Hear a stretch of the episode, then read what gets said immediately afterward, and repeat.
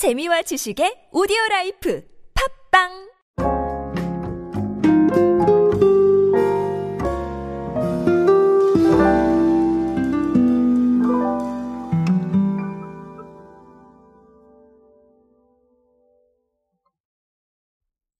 여러분 매운 음식 좋아하십니까? 저는 사실 맵찔이라고 하죠. 아, 매운 음식을 전혀 못 먹기 때문에 사실 라면 매운 거 아, 예를 들면 신라면조차도 참 힘들어하는 네, 그런 사람인 것 같습니다. 자, 그러다 보니까 사실 평소에 매운 음식에 아예 관심이 없는 그런 상황이긴 합니다. 하지만 또 트렌드를 다루고 또 마케팅을 하는 사람이다 보니까 이 매운 상품들 빵빵 터질 때 관심을 안 가질 수가 없습니다. 아, 그래서 이번에 또 틈새라면이 빨개떡 한정판을 출시를 했었죠.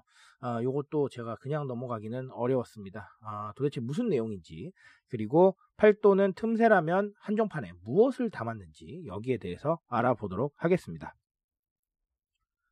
안녕하세요 여러분 노준영입니다. 디지털 마케팅에 도움되는 모든 트렌드 이야기들 제가 전해드리고 있습니다. 강연 및 마케팅 컨설팅 문의는 언제든 하단에 있는 이메일로 부탁드립니다.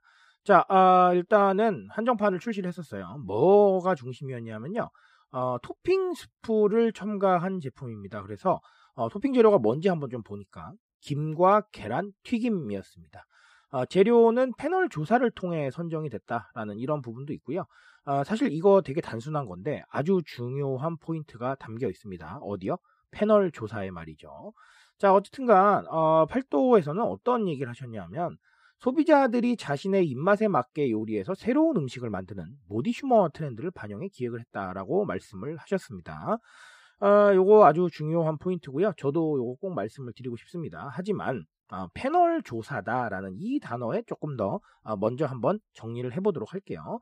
자, 방금 말씀드렸지만 사실 패널 조사라는 거 그렇게 어려운 건 아닙니다. 우리가 패널을 선정을 해서 그리고 또 이 의견을 들어보고 그 의견에 맞춰서 무언가 하면 되겠죠. 어, 이 패널이라는 건 사실은 우리 제품에 관심이 있는 사람이라면 뭐 마다할 이유도 없고요. 그리고 이 과정 자체가 너무 어렵거나 너무 새로운 아이디어도 아닙니다.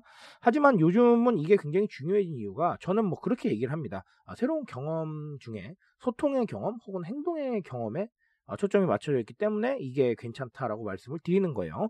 자, 좀 알쏭달쏭 하시죠. 소통의 경험, 뭐 행동의 경험, 이게 무슨 말인가 싶으실 텐데. 자, 소통이라는 건 사실 우리가 아시다시피 대중들이 어떤 기업이나 브랜드나 기관에 목소리를 낼 수 있는 부분이 많아졌기 때문에 이 이야기들을 듣고 또 소통을 하면서 여기에 대한 반응을 하는 과정을 얘기를 합니다. 자, 패널 조사를 선정을 해서 반응을 한 거죠. 네, 이런 과정들을 말하는 겁니다. 근데 여기서 아주 중요한 게 그냥 단순히 말만 하면 재미가 없잖아요. 자, 이런 것들이 어떤 결과에 영향을 미칠 수 있는. 자, 그래서 내 행동이 의미가 있었구나라는 사실을 경험할 수 있게 해줘야 됩니다. 바로 이게 행동의 경험이죠. 내가 패널 조사를 통해서 열심히 했어요. 그런데 뭐 김, 계란, 튀김이니까 이 중에 하나가 내가 원했던 겁니다. 그러면 아주 뿌듯하겠죠. 우리가 멀리 가서 볼 필요도 없어요. 우리 일반적으로 많이들 보시는 오디션 프로그램이 있는데 오디션 프로그램은 보면 우리가 무언가 하게 되면 네, 그 결과로 1위가 결정이 되게 되죠. 아주 거대한 행동의 경험이다. 소통의 경험이다. 이렇게 생각을 하시면 되겠습니다. 앞으로도 이런 부분 많아질 거예요. 뭐 저기 투표를 통해서 제품을 출시하기도 하고요. 그런 상황들이 많아지고 있으니까 어, 이런 과정에 대해서는 너무 새로운 게 아님에도 불구하고 어, 좀 괜찮은 거니까 한 번쯤은 생각을 해보셨으면 좋겠습니다. 자 그리고 또 다른 하나는 모디슈머인데요. 모디슈머라고 하면 모디파이하고 컨슈머의 합성어예요. 그래서 어, 보통은 라면을 이렇게 끓여라라고 네 이렇게 뒤에 적혀 있는데 그런 것뿐만 아니라 내 입맛이나 내 취향에 맞게 아, 조리법을 만들어가는 걸 의미를 합니다. 근데 이게 라면의 얘기만은 아니잖아요. 모든 소비의 기준이 있고 모든 소비의 방법들이 있는데 그 방법들만큼이나 나의 취향이나 생각이 중요한 겁니다. 자, 그러니까 나의 취향이나 생각을 반영을 해서 여러 가지 소비법들을 만들게 되죠. 근데 다만 식품업계에서 더 많이 주목하는 이유는 이게 레시피라는 단어로 표출되고 있는 콘텐츠의 형태가 있기 때문에 알아보기가 조금 더 쉬워요. 네, 그래서 좀 더 주목하고 있다라고 보시면 되겠습니다. 자, 결국은 제가 늘 말씀드리지만 각자의 생각이나 취향에 집중하는 시대죠. 그러니까 모디슈머들이 각자의 취향이나 생각을 반영한 이야기들을 계속 만들어낼 수밖에 없습니다.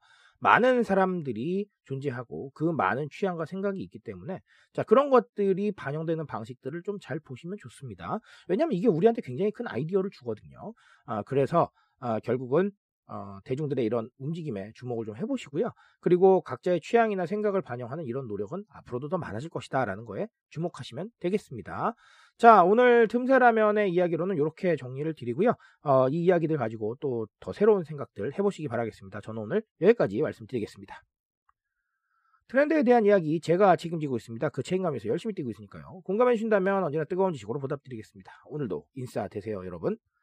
감사합니다.